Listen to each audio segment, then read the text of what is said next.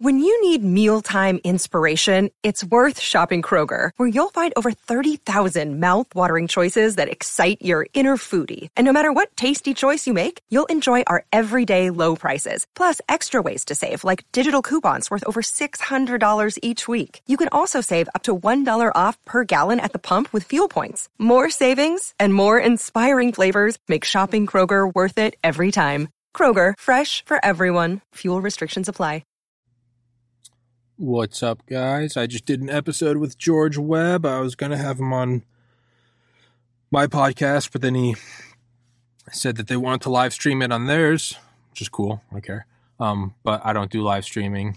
So I did it on his show, but um, it was a really cool conversation. So I'm going to upload it on mine anyway. So yeah. Um, in closing, I, I, I, I do have to say that all the podcast guests I talked about today, I don't speak for any of them. Dr. Malone, Dr. Alibek, Hatfill, Nass, did I say Alibek? Charlie Duke, um, Clare Lopez, Kent Clizbe, everyone I mentioned today. And I'm not saying, and I'm not saying that you, you know, you made me represent them. But just full disclosure, it's, I don't talk for, I can't speak for any of them. I love them all as guests. They've all been very kind to me so I don't want anyone to, you know, say Tommy said Albeck is, you know, actually still working for the like no. No, I email Albeck and he's like, Merry Christmas, Tommy. And I'm like, I hope your daughter's doing well. I can't wait to chat with you again. Same thing with Dr. Malone. I tweet him a meme where I turned him into Post Malone. And I gave him like the head tattoos and everything. So just for that, I have to, you know, kind of cover that. I don't speak for any of them again, I can only speak from the discussions I've had with them, with Malone and McCullough. I, I, they passed my sniff test. I think they're both wonderful people. Um, and I don't anything I you know discussed about history and Cold War history. I don't want it to make it sound like I'm I'm comparing the two and saying oh they're the same. I'm not at all. Um, just for for me, I have to just out of respect for them, just as I would do for you. Someone's like, "Do you think George Webb loves Auschwitz?" I'd be like, "What?" But you know, I would entertain the idea. I'd go, "Sure, tell me your conspiracy about Webb." Doesn't mean, I, and I would end that podcast by saying, "I don't speak for George Webb." So I just have to say that for myself, and just out of respect for them as individuals like yourself, give me time out of their day and give me podcast content. So just kind of yep. wanted to cover my base with that, and um, this is George Webb broadcasting live, live, live from beautiful Florida. And I think Tommy Kerrigan, who doesn't know him, but I'll introduce him anyway, he's one of the best podcasters in the world. He's done uh, incredible uh, work with uh, Dr. Malone. You may have seen his interview of Dr. Malone, Ken Alibek. He's, uh, I think, Peter McCullough. He just is the getter. He goes out and gets the big interviews. Tommy Kerrigan, how are you today? I'm doing very good, man. Thanks for uh, Thanks for having me on your. Oh, show. I can't hear you very well, Tommy. You, you got your mic muted. I did, Click on uh, that little uh, unmute. He doesn't use Streamyard though. That's is it? There's a little mic in your left corner. Yeah, it doesn't. Click on the unmute. Doesn't say I'm muted. He's unmuted. hey, how about now? He's one of the best podcasters casters not on StreamYard. he usually uses. You uh, see, you um, see the mic mute? Yeah, it, it, doesn't say I'm muted. He's not muted. You can hear? Oh, okay. All right. The problem is me, Tommy. I need some. Let me get some earbuds on here so no I can hear you because I can't hear you. No worries. Hold on. A little bit. Wardrobe change. Sorry, folks. That's all right. We'll let people get in the show. Hold on. Tommy, just uh, chat a little bit about uh, yeah. yourself and uh, sure. and your own show while we're waiting for George. Sure. Okay, that's. So, oh, I can hear you now. Good. You can hear me now. Yeah. All right. Beautiful. Yeah. Um, as as you know, I got uh, I got permanently booted from YouTube in August 2021 for uh, Dr. McCullough telling people to take vitamins regardless of the vaccine. Said if you want the vaccine, go get it. And uh, of all the things that have been said on my podcast, it was perhaps the most vanilla thing. He was like, "Hey, you know, just a very soft voice. Hey, you know, go get quercetin, vitamin D, zinc, and uh, turmeric at Walmart. And I was like, cool. And I uploaded that, and uh, the title of that video is literally just called "Take Your Vitamins," and YouTube permanently banned me that day for spreading uh, dangerous misinformation. And they also said I was affiliated with violent gangs, which I had no idea how they strapped that in there. Um, but yeah, so that's a little about me. George has been on my show several times, and uh, yeah, man. Now, had had you ever been? Oh, I'm getting an echo. Hold on here. Um, I'm just wondering if you have ever been involved. Or have you ever had any gang paraphernalia or any T-shirts that you may have purchased while on a vacation, no. uh, maybe Disneyland, where it said, you know, some kind of gang symbol or anything like that? no, no. It's it's uh, I have I've lived the most vanilla life, the most uh, unsexy, unviolent life. I've somehow been labeled as a as a, a spreader of violence and disinformation, uh, which I didn't even know was possible. So, yeah, no, it kind of kind of seems bullshit, but um, excuse me, and um, so, but that's just kind of led me to want to cover this stuff more. I mean, I've said before on the podcast, podcast was never meant to be a COVID podcast. I, it's it's not a concern of mine. I like the Cold War. I like talking about UFOs and fun conspiracies and everything from ancient Egypt to sci fi authors. But to me, when I start being told I can't talk about something, I, that's what I want to start talking about. And I think that's just, I think that's just the, the internal human in me. Someone says you can't do X. Well, I'm like, well, now I'm going to do X. So again, COVID has never been an interest of mine. I don't care. Uh, I really have no interest in it. It's a okay, it's a virus, but because I've been so systematically shut down on multiple platforms for interviewing uh, very accredited people, that just makes my spidey senses start tingling, and I'm like, well, let's follow this. Uh, let's keep tugging on this string. So, yeah, man. Uh, you're one of the the uh, most uh, well-read 25 year olds, I think, in in the in, that I've ever met about the Cold War. 23. 30. 23. 30. Okay. Uh, and I'll put my headset back in to hear your answer. But where, where, did that develop? Where did your, and I want to get to the Ukrainians, don't worry. We're going to get to the people being snuck in. Uh, in the boats at night, and all the Jeff Epstein's white Russians for the bioweapons folks from Russia. We're going to get to that, but before that, just a little background on Tommy and his uh, interest in uh, national security type issues in history.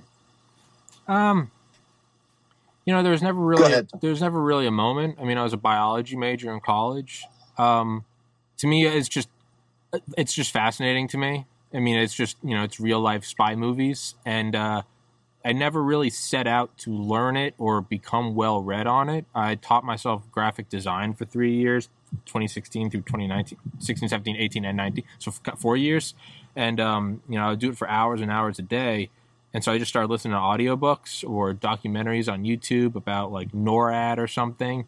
And um, yeah, I would just find something interesting. And then, you know, I'd be listening to a documentary about NORAD 10 times in a row. And eventually I'd start to pick up on a random fact in it about like, uh, you know, Reagan's Star Wars. So I'd be like, oh, let's go learn about this. And then that would lead me to some agency that was formed in the Cold mm-hmm. War. So I'd just go down. There was never there was never a path. I just kind of jumped from thing to thing to thing. It was never I was never taking classes. It was never like I got to become well read on this. I just kind of jumped where I wanted to, and I didn't start to realize that I had somewhat of an understanding of of a very loose understanding of history until people like yourself kind of started pointing it out on the podcast. So I was like, oh, so then I would just find books on Audible that I liked, and I would just email the authors and be like, "Hey, do you want to come on?" And to me, it wasn't even really about the podcast. I just wanted to talk to the author. The podcast was just a good excuse to do it, right? It'd be creepy otherwise. Hey, I'm just some guy that likes your book. Do you want a video chat? Right? Yeah, there it is. And um, I started doing that, man, and it's kind of led me down these rabbit holes. And um, I think a lot of it has also it set the precedent for if you read enough history you can start to see just how unabsurd conspiracies really are. I mean, a lot of conspiracies, sure, are, are insane, but there's a lot of things that imagine it's 1947. You just came back from fighting in Europe and the Pacific Front, and someone came up to you and said, Hey, do you know the CIA, which was just created by Truman, brought over a bunch of Nazis and they're going to build rockets so that JFK can have us land on the moon? They'd look at you and be like, What are you smoking, man? But that's what happened. So, like, I look at things like that that have always, you know, they're classified for decades. And then in hindsight, they turn out to be true. So when there are things going on right now that kind of get those spidey senses tingling, hey man, I'm sure a lot of it's probably BS, but there's also probably stuff in there that is true that would melt your mind. And so I don't know if that answers your question. It's just interest, I guess. Yeah. Well, let me ask this question. You interviewed uh, this gentleman by the name of Ken Alibek, who lives now, and I think in Ohio, and he had described uh, bioweapons program that was massive uh, called BioPreparat in the Soviet Union, the old Soviet Union before it collapsed. We had followed him in our research in our channel uh, with all of these white Russian scientists, sort of like you said with the paperclip Nazis. This is the same thing with Jeff Epstein bringing in these white Russian scientists and seemingly putting them into American universities.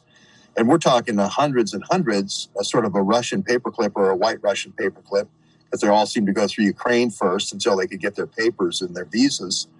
But uh, you interviewed Ken for quite a while, so t- can you kind of review that with everybody? Yeah, so uh, you know, yeah, Dr. Alibek wrote the book Biohazard, which is about his time as the first deputy director of BioPreparat. He defected to the United States in 1992, and I think the details around that are still classified because it's you know sources and methods. Um, he came here to basically spill the beans on that the Soviet Union was not holding up their end of the uh, the treaty or agreement that they wouldn't pursue that the United States and the Soviet Union wouldn't pursue uh, bioweapons because it was seen as like nuclear uh, uh, the nuclear arms race. It was seen as a no-win scenario, and uh, the Soviet Union continued theirs. And um, Dr. Albeck, and for full disclosure, everyone listening, this isn't what he wanted to do. He wanted to be a physician, but living in the Soviet Union, you get told what you're going to do and you don't ask any questions and you know unless you want everyone you know and love to end up in a gulag. So he went along with it. And um, yeah he said that they were fed kind of the propaganda if we don't do this the americans will.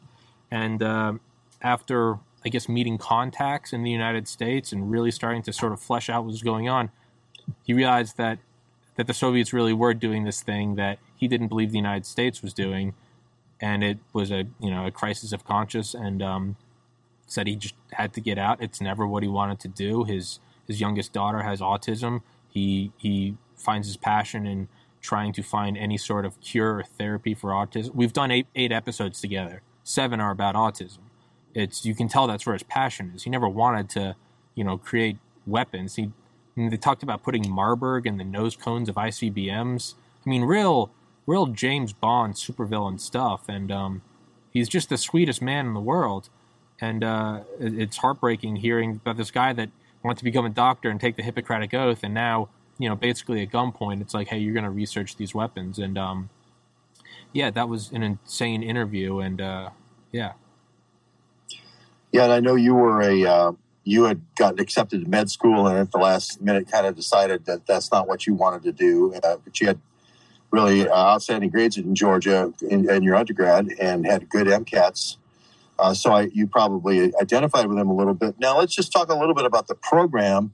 There was a couple of people that were identified. One was Robert Maxwell, who worked a lot with the Russian scientists, especially the, the Jewish ones, and placed them in, in, the weapons program in South Africa and weapons program in Israel. Um, a lot of the bioweapons folks, anyway, um, we ended up in Ukraine. Some of them came into the United States in different uh, universities. Uh, we we focus on in our series two guys named Fruman and Parnas, who seem to be bringing in 12 scientists at a time. These scientists were going all around the United States, leaving toxic cloud trails everywhere they went. So that was an interesting whole thing. And, we, and I really felt like we missed the essence of Jeff Epstein and the State Department running this program because the State Department seemed to be bringing biopreparat in and bringing the scientists in. Maybe that's to prevent these things from being uh, released. Maybe it's to develop the vaccines. But it seemed like there was one guy named Michael Callahan who was the DARPA guy who was in charge of controlled release of these things. And then you interviewed Dr. Robert Malone, who seemed to be at uh, this Fort Belvoir, who was developing the vaccines on the fly through this program called USA Predict. So, could you talk a little bit about what, what you talked about with Dr. Malone in your interview? And have you ever interviewed uh, the Michael Callahan guy? No, I'd, I've, I'd never heard of Callahan. I, I, would I would like to interview him. Uh, real quick to go back to what you were saying is, um, yeah, you know, you, you wanna you you wanna think that.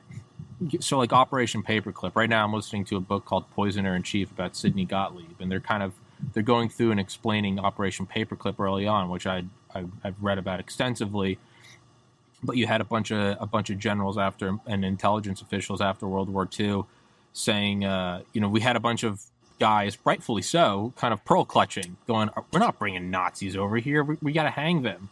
And sure, that's that's what you want to do, but then there's also this sort of cold, emotion, emotionless. You remove yourself and be like, "Hey, World War II just ended. It's 85 million people dead. It's now less than the Soviet Union. It's a matter of time before they get the bomb." We have to get these scientists, if only to know that we have them and thus we know they're not over there.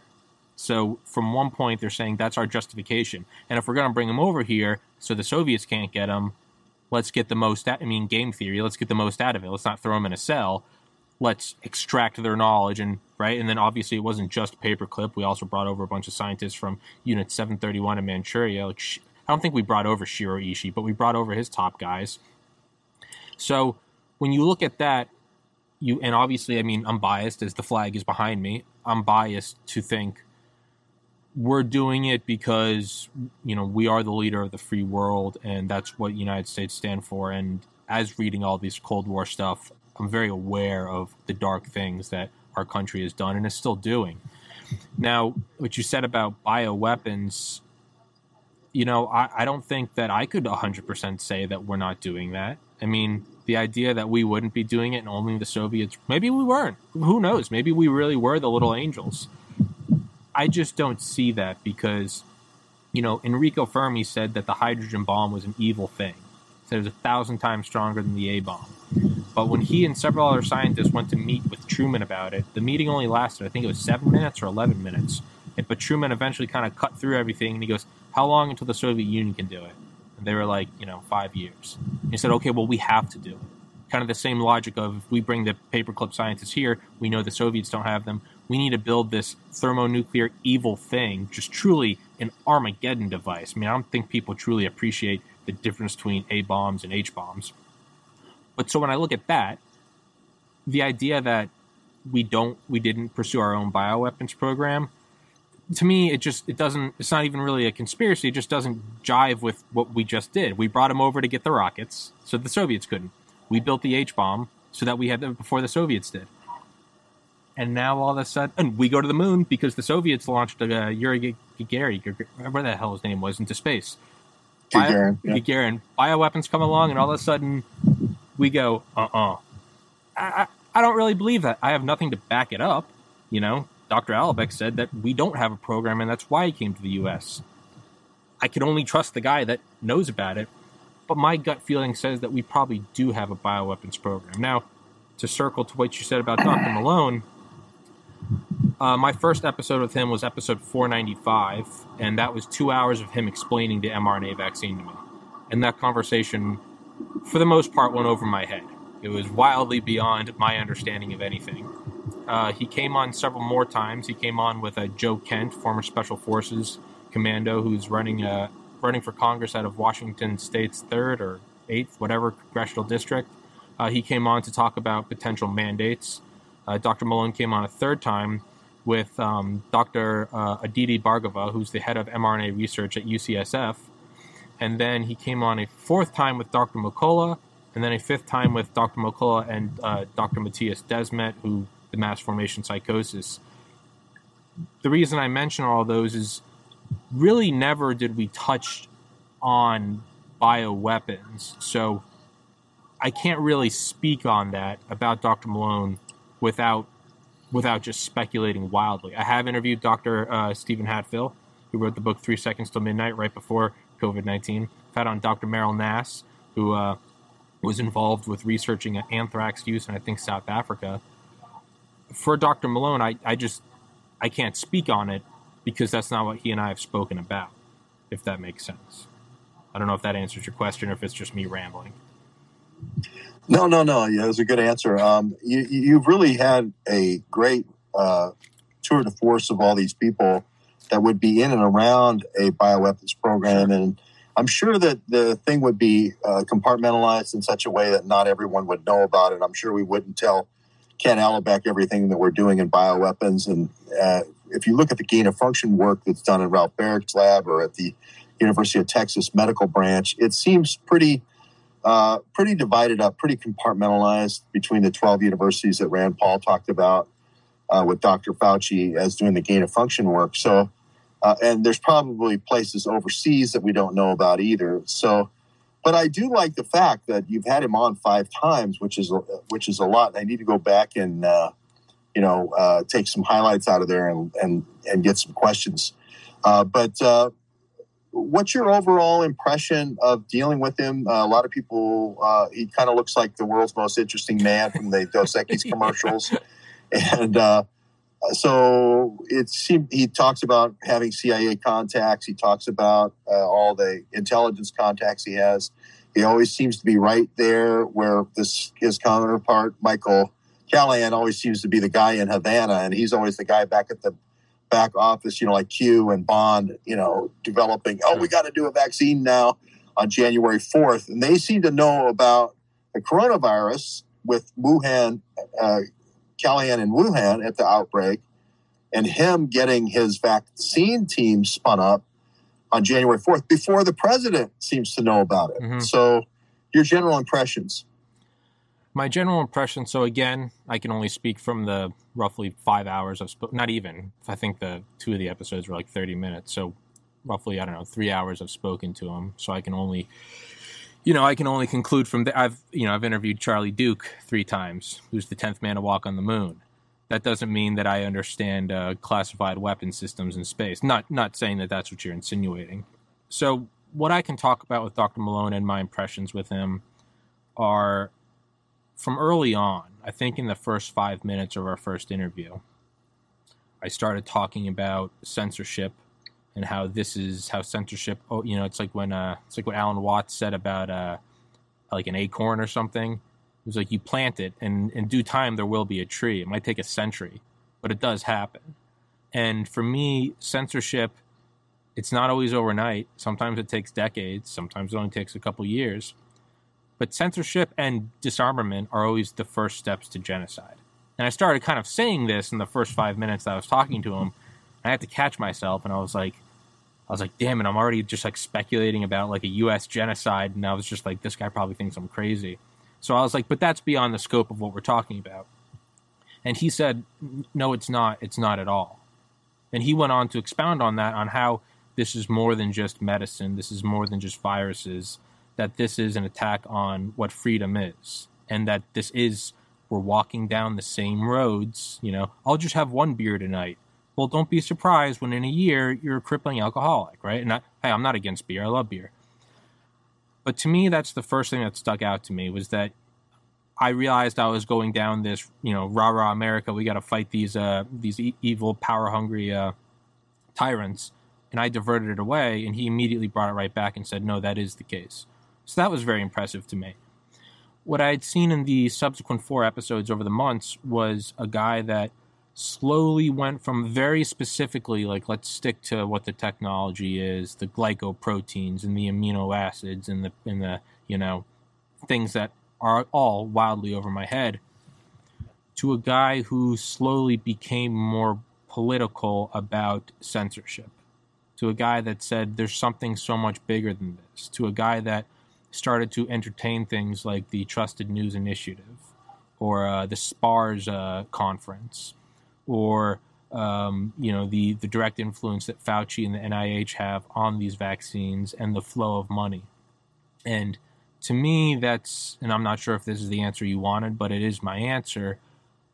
It has made me even more of a fan of him, a guy that, I mean, really, I mean, like he said on Joe Rogan just a couple weeks ago, he's like, I have, you know, I'm married to my high school sweetheart. I'm financially set.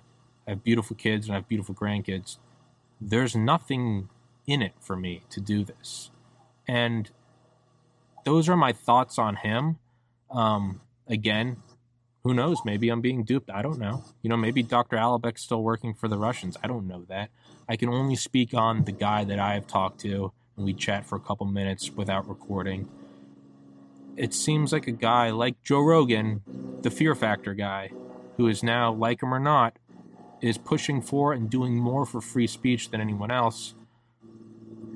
That's really all I can say is I like what I see and I like what I've interacted with. And that's again, those are based on my interactions with him. That's and that's all I can speak of. I don't know if that was the answer you want.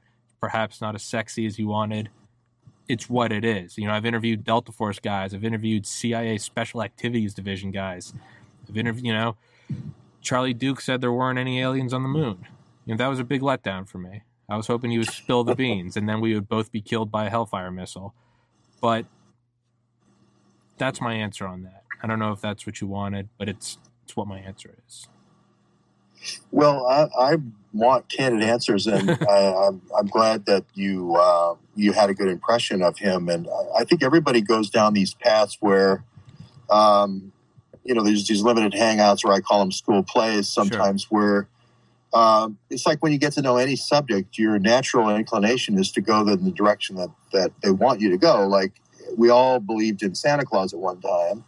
And then only grudgingly did we give up that notion that he's actually not, you know, going down the chimney. And we want the presence to keep showing up. Yeah. So there's, you fight it, you resist it. So Uh, uh, what I try to do in my stuff is just bring out the connections. Sure. Hey, when Zika was breaking out, we had the guy who was, you know, seemingly always where the breakouts are, Michael Callahan, and we and then we had the guy in Malone over at Fort Belvoir in Virginia with the vaccine team, you know, to come up with a quick vaccine.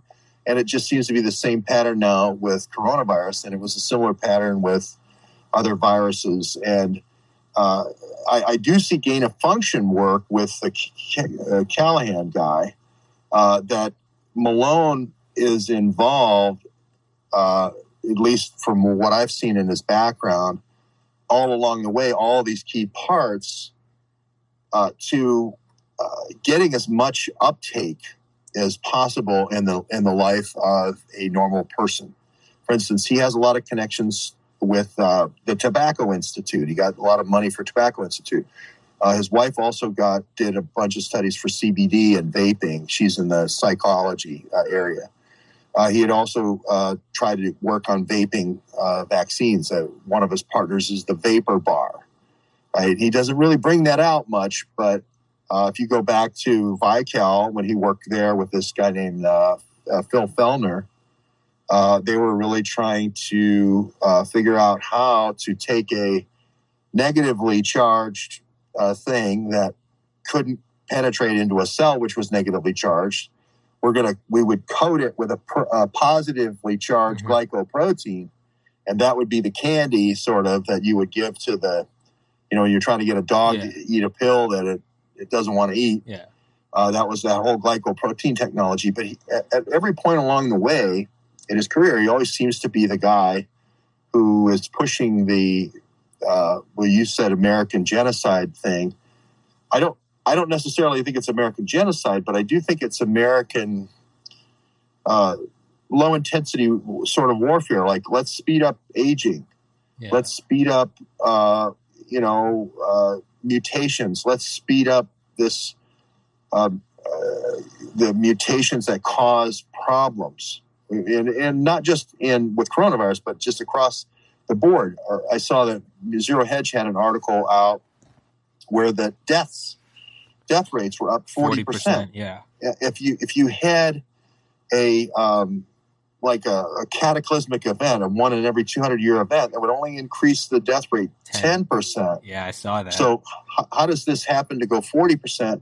We might be living in a thing where, I don't know if you're familiar with this chimeric mutator protein, but if it's in the adjuvant or somehow in the mRNA and that gets into our our DNA, uh, it'll just start mutating at random. It's sort of almost like what they did with uh, the Human Genome Project, where they were doing uh, shotgun uh, sequencing. This is almost like shotgun testing. Just it'll introduce uh, mutations throughout your whole DNA, and then we'll see if it's junk or not by what happens to you that's bad. And the, the Nazis sort of did the same thing with the Jews. They took all these things from World War One, bioweapons that they were developing for horses and animals, and then just put them in humans. And and now it seems like that same kind of shotgun testing and same kind of like a it's like putting a random number generator in your computer program just to see what happens. Yeah. yeah. You know, so um, it's like your thoughts on that.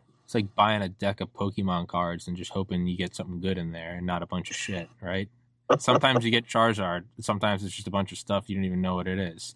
Um, yeah, so I guess my and just to clarify the the American genocide thing I said is that was me talking about how that's how censorship always leads, and oh, so yeah. that's what I meant by not not to say that anyone I know is involved in American. I would hope they're not involved in American genocide, but rather that's where censorship leads. Right? You have censorship in China, now you got 2 million Uyghur Muslims in concentration camps. I can only imagine it's a matter of time before it always goes the same way. It always ends up just removing these people. Um, now, to what you said about his presence around them, again, I can only speculate wildly. I look at something like the F 117 Nighthawk, the first, the first truly stealth aircraft. The SR 71 had some stealth features 20 years prior the F 117 Nighthawk, the Hopeless Diamond, the really ugly, boxy, Darth Vader mask looking thing. It's a great book about it called Skunkworks by Ben Rich, who is the CEO of La- Skunkworks, which is sort of the special division of Lockheed Martin. Um, looks like they want to kill off you. I'm reading that now. I don't know who that is, but um, so with the F one seventeen, man, I'm I'm. Is this like live chatting? Sorry, I don't do live episodes now. I'm, I'm just yeah, yeah. This is live chatting. Oh, that's cool. That's cool. Yeah. Um, I didn't know what it was. Jesse Hall is one of our friends that we podcast with, awesome. and he's from uh, Edmonton, Canada. Awesome. So, with the F-117 Nighthawk, it was a special access program, which is you know the first special access program in the United States was the Manhattan Project. It's just up and it's a level above classification, right? It's for something that's truly special this was a special access program because what the Soviets had was they always had a good radar system and strong surface to air missiles. And I am I am getting to your your question. Don't worry about it. Take your time. So with the F one seventeen, it was highly classified.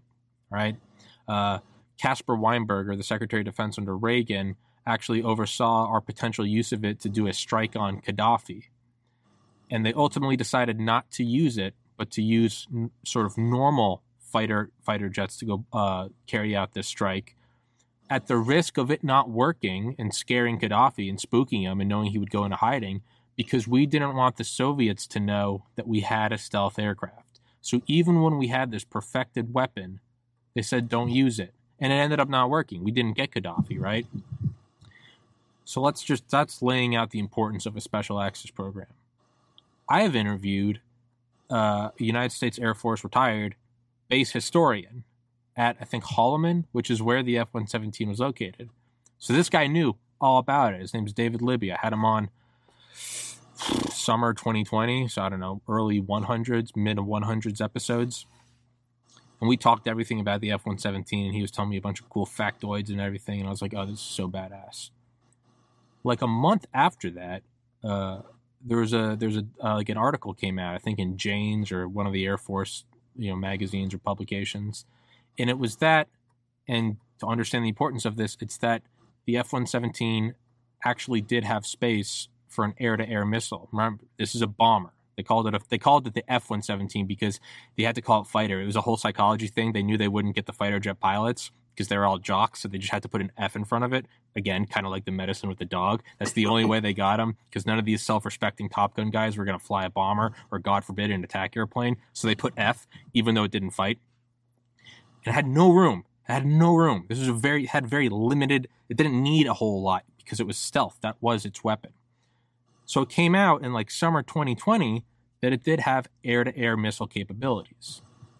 So I had on the historian again, and he was blown away. He was like, Tommy, I've been involved with documenting the history of this, of this Air Force base. I never knew about this. I never knew a goddamn thing about this, excuse my French. And that always stuck with me that a guy who was a base historian never knew about that until it was published in 2020. So, a long answer to your question using the F 117 to get my point across is things like a limited hangout doesn't necessarily involve or imply being read in to the big picture. Again, the book I'm reading right now, Poisoner in Chief about Sidney Gottlieb, they talk about Fort Detrick and then something called a SO, SOD, a Special Operations Department, which they, they described as the Detrick within Detrick. No one knew what was going on except a very select few. A lot of people were working on things for it, and they didn't even know that they were working on things for it, right? Highly compartmentalized. So, although there may be all of these connections, again, from history, like the bioweapons and the H bomb, and we can't let the Soviets have it, and then all of a sudden we're, we're above doing bioweapons, I can't help but look at my own personal experiences with a historian, not knowing a thing about this, and have it kind of verify for me that just because you're involved with it does by no means mean you're read in. I mean, I've had on former CIA guys on this podcast. I can only imagine years or decades down the road, I'll find out one of them was my handler. And I'll laugh hysterically because I had no goddamn idea. And I would love to know. It would be cool.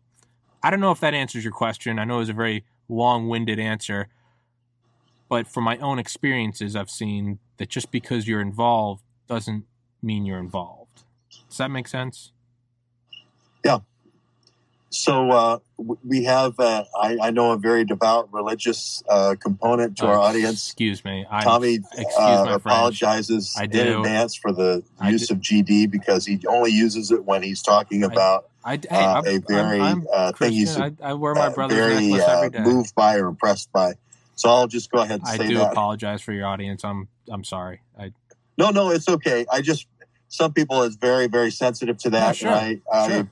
I, I am with you. I've been I've hit my uh, thumb with a hammer before, and it's awfully hard not to say that. it's uh, well, I was searching for the right word to say, and I was like, I, I've been, tr- I've genuinely been trying to use the f bomb less. So I was like, that's like a diet f bomb, but apparently, apparently, I'm, I'm damned no. if I do, damned if I don't. There you go.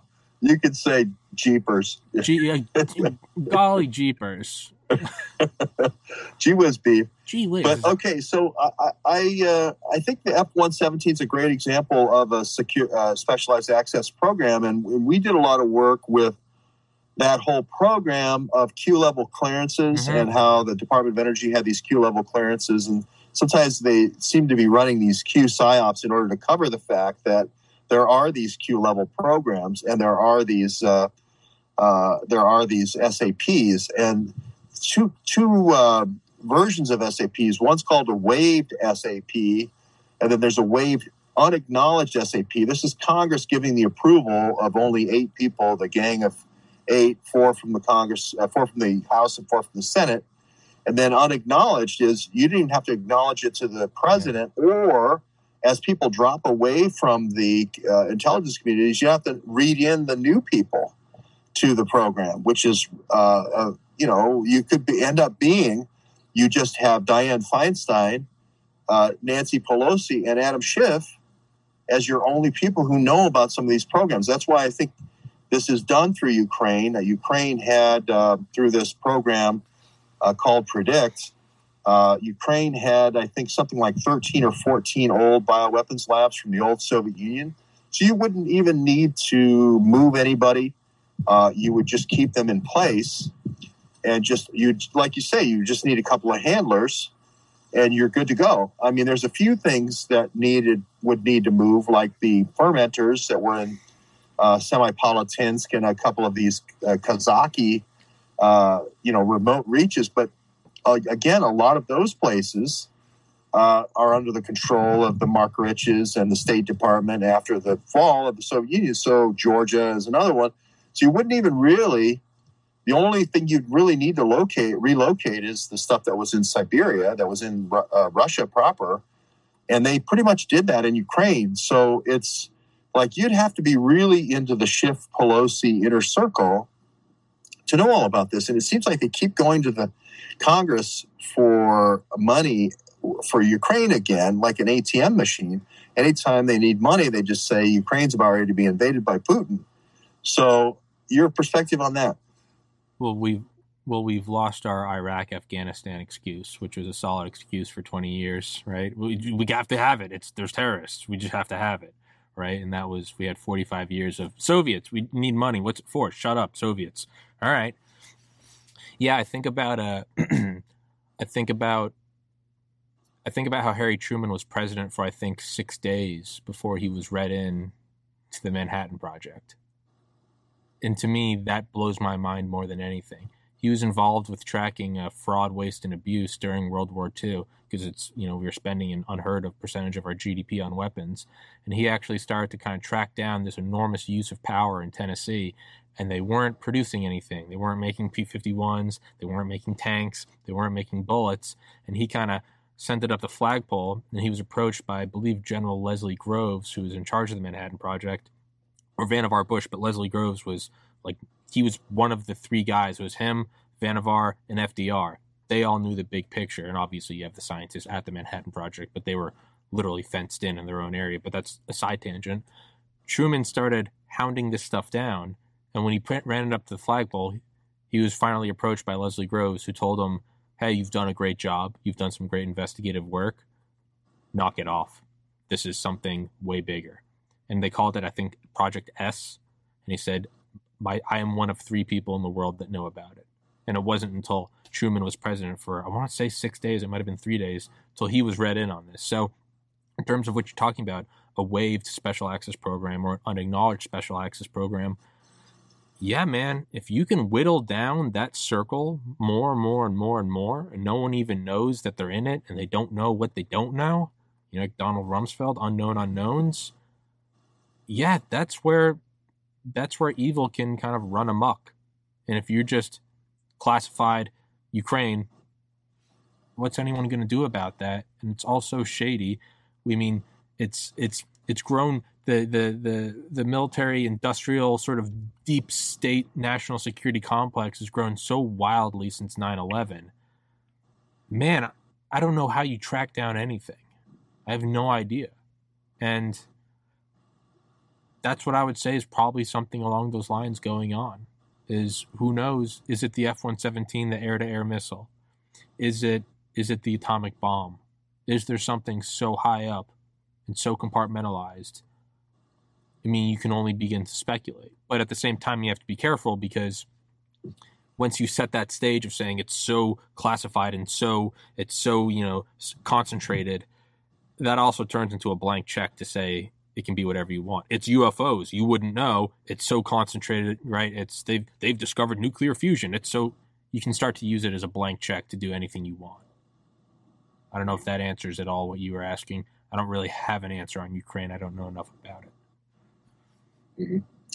Uh, give us an idea. Uh, take a break a little bit on the biopreparat coming to uh, or being moved by uh, Bob Maxwell and Jeff Epstein and and uh, and maybe uh, Ghislaine Maxwell. Um, give us just an idea of of some of the people like David Martin or some of the CIA folks or the other people from the intelligence community that you might have uh, interviewed, special ops, special forces folks that we might not know, uh, and familiarize yourself with uh, your work.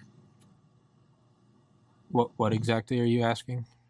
uh, just uh, names of people we might know of that uh, you, have also interviewed, like Alibek and so forth. I'm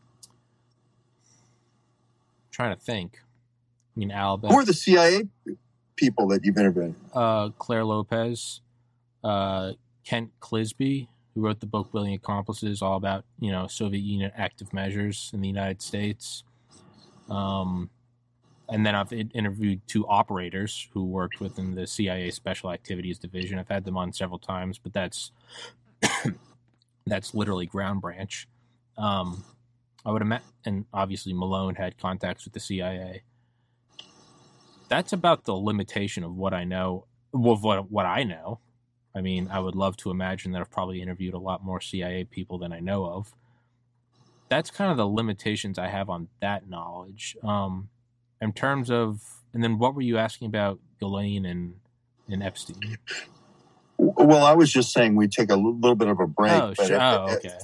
But but now that we're back on that topic, you saw the coverage of you saw the coverage of uh, Jeff Epstein or or the Ghislaine Maxwell trial. I kept waiting for the CIA tail numbers, you know, and the DynCorp tail numbers and the yeah. virus vaccine uh, goings on, and where he was shuttling these scientists around to to uh, Little St. James. I kept waiting for the this to blow the top off the Russian oh. biopreparat, oh, you know, being on. spread you, out by Maxwell. That. You and, knew and, none of that was going to and, and him uh, through uh, however they were doing it, and it never got there. It always seems to be what kind of underwear uh, Ghislaine Maxwell wore 30 years ago, and I'm not sure I even want to know that. No, that's uh, no, that's disgusting. Yeah, no, I mean, come on, there was no way they were going to flesh that. The Warren Commission wasn't going to go, hey, you know what? We have reason to believe the CIA blew JFK's head off. No, they come back and they go, yeah, it's Lee Harvey. Shut up. Stop asking questions. Right? I mean, the 9 11 Commission, you know, from the get go said this thing is set up to fail. And we still don't know about the 17 redacted pages about our involvement with the Saudi government. I mean, it gets a it gets a little hairy. I don't think we are actually going to see anything with that. With Ghislaine and Epstein, though pure evil, I mean, man, what a more could there be a more effective use of force in that you know world war ii is we need we just need ships and and planes and tanks and men and war of attrition. We'll send a million men if we have to right? And then you get the a bomb and all of a sudden you can do a more tactical approach. And then you get to say i don't know like desert storm and all of a sudden we have these GPS bombs, we have these JDAMs, we have satellite technology, and the National Reconnaissance Office, the NRO, the National Geospatial Office, um, and we get more and more uh, specialized. We don't waste. We kind of like the shotgun approach with the research. Research. We stop doing the shotgun approach and we start using a sniper rifle. We start seeing exactly what we need to see. Right. And then you look at the drone war now in you know in Yemen and all over South Africa and I guess West Africa or East Africa, Africa, the drone wars we're doing right now. I mean, you have the Secretary of the Air Force saying years ago in Popular Mechanics to lose the notion that the next fighter jet is necessarily going to be better than the previous fighter jet. It might get to a point where one day there's just a button we push and we send a signal out over the airwaves, and every plane in the sky, every plane in the sky falls to Earth doesn't necessarily mean it's going to be a, uh, a traditional fighter jet. What I'm saying is, is we're getting better and better. Will Arkin, Will Arkin talks about this. The author, I've interviewed him several times. He talks about this in his book uh, Unmanned, as well as his book about the generals having no clothes. How we're getting better and better at removing all the other, all the excess people, and how one person now has the force projection of what used to be fifty thousand. Right, a single MQ9 Reaper or MQ1 or whatever it's called, the Predator, with all of its, you know, look down, I guess, intelligence gathering capabilities. Another great book, Gorgon Stare, which will melt your brain and terrify you. Was actually kind of saw a little bit of it in the Rittenhouse trial about the FBI having, but I'm going off into the weeds. The point I'm getting at is it seems that whatever it is, whether it's us or China or the Mossad, we're getting better and better at more specified application of pressure to control more things. We don't need to match the Soviets' tank columns when we have tactical A bombs. And that was how we could kind of hold them at bay. So when I look at Ghislaine and Epstein, though evil, man, if you could compromise whoever you wanted on an island, and I've had on uh, Dr. Barry Levine, author of The Spider, all about Epstein, and that's what I talk about is in the rarefied air of not me and George with our respective podcasts, not even, you know, huge companies like Apple and Microsoft, but I mean, you get into the rarefied air of global hegemony. I mean, the tippy top of what you'd call the deep state, China versus Russia versus the United States versus Israel where nothing is off the table. The only reason we never used nukes is because the other guys had nukes. You know, when no one else had nukes, we were not afraid to use them. When you look at that, there's no way they would take that off the table of using these two pedophiles to compromise any individual you wanted.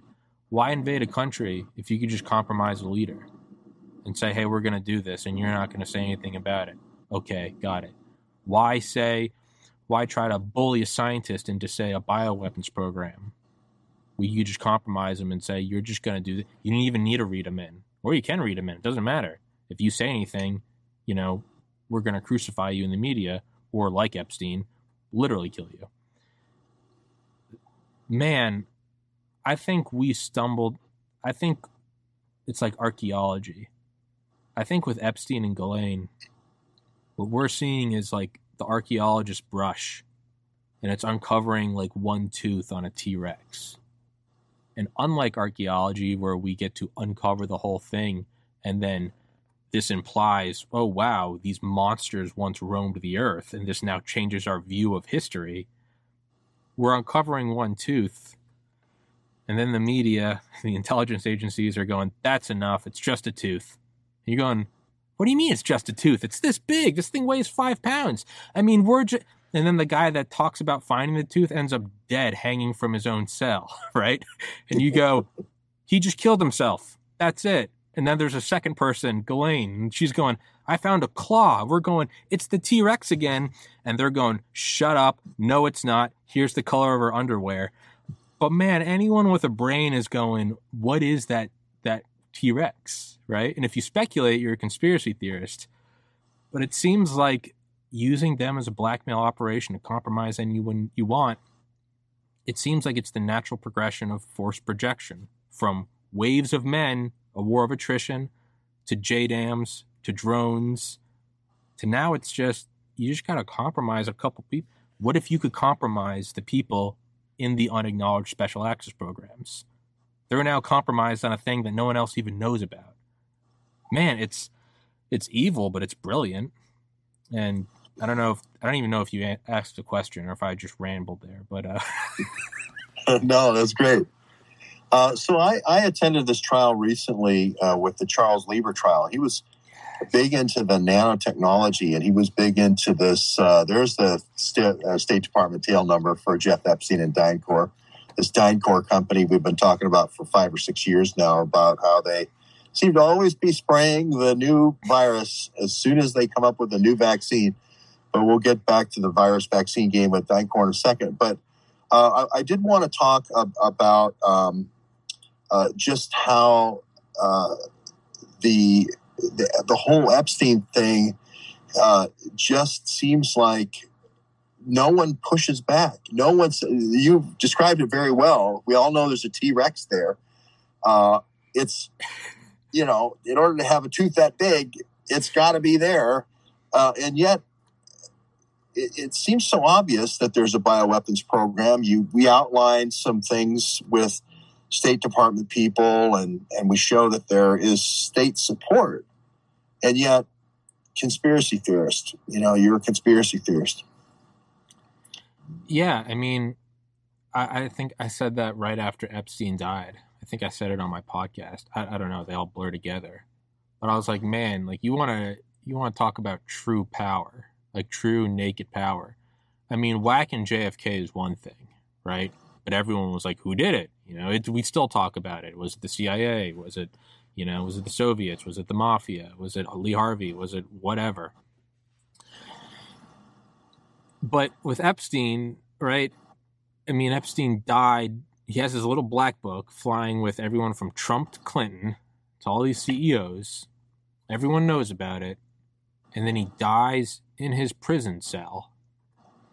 And then no one in the media even, I mean, right, we had the trending meme Epstein didn't kill himself, but no one even talked about it. It's like, I think the analogy I used was like, um, it'd be like if you walked in a Thanksgiving dinner and all your family's there all the cousins, maybe some friends of family, whatever. Raw power would be you go in and you just you stab someone right in the chest and they just drop dead on the floor. and everyone goes, "Oh, oh, oh my god," you know, holy crap.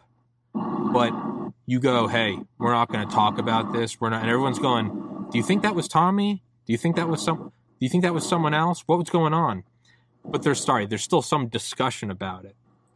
True, insane Epstein assassination level raw power is when you walk into Thanksgiving dinner, you shank someone, everyone looks at it, and then they go back to the polite conversation, and no one says a word. And you have a couple people in there that are going, Are we not going to talk about this? And they quickly get shut up. But you go and have dinner, and then you have some beers, and you're all watching the football game. Meanwhile, there's just a corpse bleeding out on the kitchen floor, and no one talks about it. No one talks about it. It's one thing if I do it and then everyone just respects me as, hey, that's the mob boss, right? That's the big guy in prison. But when you just shank someone and everyone just, just step over the body to use the restroom and no one says a word, and years later, if you bring it up, like, you guys remember when Tommy, like, just slaughtered our uncle on Thanksgiving and everyone goes, conspiracy theorist? That's what happens. but I, my only guess can be is it's such unimaginable power the forces behind them that did that. It's, I, I don't know. It just, everyone knows it's there, but I guess it's cost benefit analysis. You know, uh, a, a guy like you or me, we're just kind of doing our thing. And you're looking at this and you're going, what am I going to get out of chasing this to where all of a sudden I get Michael Hastings and my car flies into a tree at 140 miles an hour, or I get Epstein? Eventually you go, there is a T Rex. There was a tooth and a claw. All right. I mean, I mean, eventually you get to that point. You're like, what am I going to do? What? Is, how does it even affect me? I'm not. I'm not the CEO of Goldman Sachs. No one's applying pressure to me. You know, if they want to talk to me, they can just email me. You know, you can come on my podcast. I'm not gonna. You don't need to find me in an alley. We can do an episode together. It's mm-hmm. that's what it seems like it is. Is just the rawest, pa- and it might even be like you said about Santa Claus maybe you don't even want to know. Maybe there's a part of you that maybe you look at something like 9-11 and Operation Vigilant Guardian, or you look at the Gulf of Tonkin, or you look at the head of CIA counterintelligence, James Jesus Angleton, opening up a file on Oswald four years before JFK was killed. And then when later asked about did the agency whack Jack, he said, the agency is a large mansion and I have not been in all the rooms. And it's like, what, what kind of answer is that from the head of CIA? You almost you know why did we put all the old uh, uh, all the old destroyers next to each other right in Pearl Harbor right after we put oil tariffs or an oil embargo in Japan? Part of your mind almost doesn't want to know. You just Santa's real. I don't care if I saw my dad putting the presents. Santa's real. Because what do you get from that revelation? Of your own government carried out Pearl Harbor or the Gulf of Tonkin or 9/11. What it, you know, at a certain point, it's the cost benefit, and, and I'm not a fan of that. I'm not saying put your head in the sand, right? You get you got to stare at it in the face, but it might be that you don't want to know. Why would you want to know? How does it change your life if you're just playing fantasy football and going and eating Buffalo Wild Wings? What? How does that help? And I'm again, I'm not defending that stance. I don't think we should know. I don't know. Speaking of which, the real mRNA inventor is also dead. Oh, that's Houstonic. That's Mark Kulik. Uh, yeah, I think there's a gentleman by the name of John Wolff with two F's that uh, was the real inventor of mRNA, and um, and Bob Malone never mentions him. There's this karaoke gal or karaoke or karaoke or I can't remember exactly what her name is, but she's starting to get some partial credit now. But really Wolff was the one. Um, and I noticed this with his his companies, and I don't I don't want to jeopardize your good relationship with him and your interviews with him, but he did have this relationship at Vical with this Felgner, and and again he says, oh, uh, you know, we had a falling out, and I wanted to get more credit, and so I left. And then there's this uh, Verma or Verma uh, that he says he had PTSD from because he worked under this person, but but that person also had key mRNA uh, technology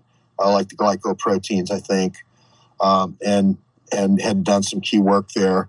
So uh, it's not. It, you really have to work, like you said. You have to really work to get to that knowledge. And some people just want to go. You know, I just I want to have somebody tell me that I don't have to get my kids vaccinated. So all I need is just an expert who's mm-hmm. been around a long time who says this isn't safe technology, this is experimental technology, and it's not uh, ready for prime time. And I'm the inventor of it. So therefore, you know, you don't have to do this. You know, if I don't want to get my kids vaccinated for school, I it's very compelling to say, I don't want to know any more about Bob Malone. He told me what I needed. He gave me the permission slip I needed to go to the to the principal or go to the teacher and say, I don't have to get my kids vaccinated. So that's we tend to go beyond and then we learn things that we wish we didn't know.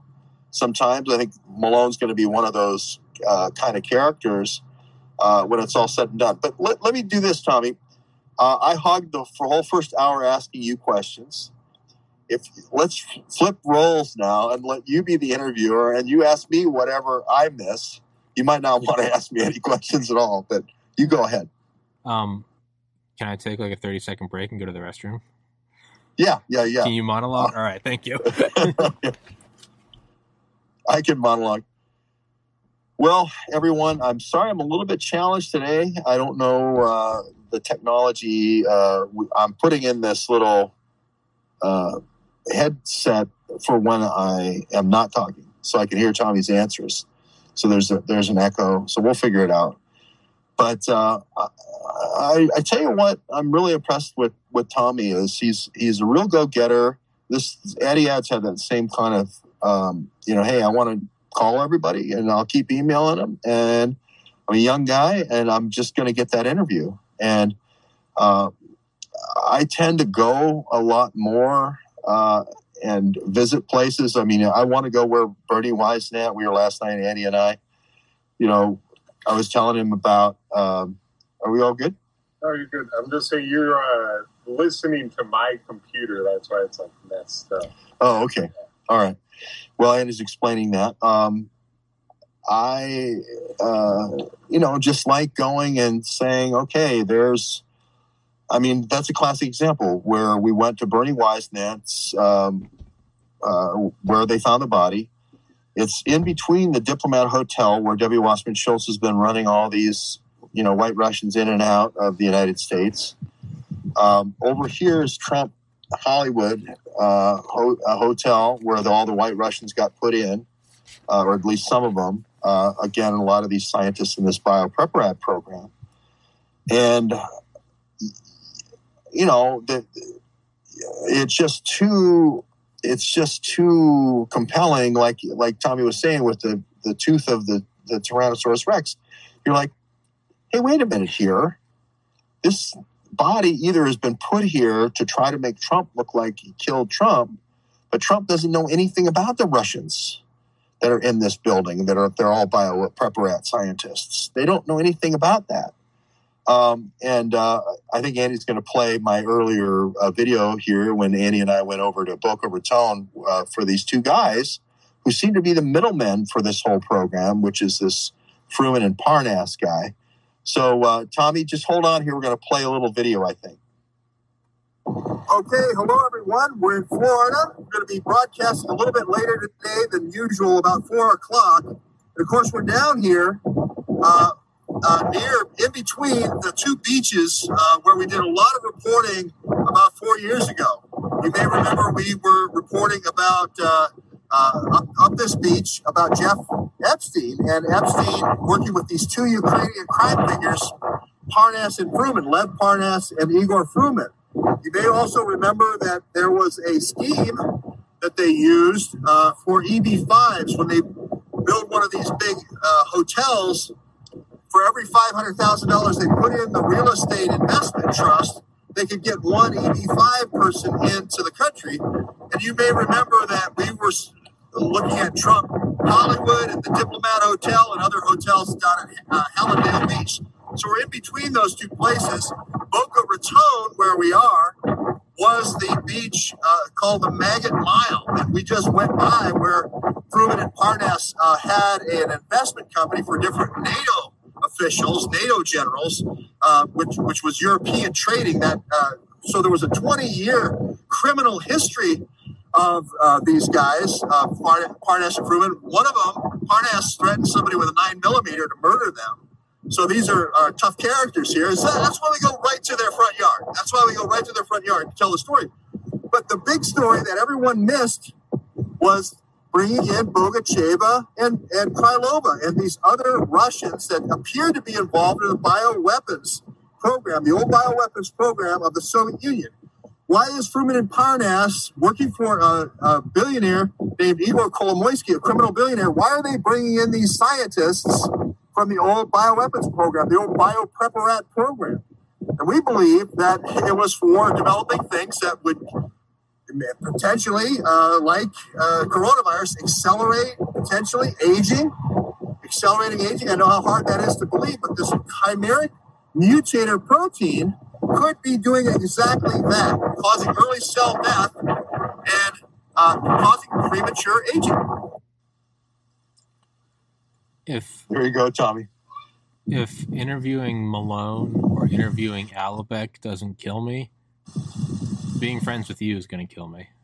One of my guests is going to result in me being dead, and uh, I suppose I suppose at this point it's fate.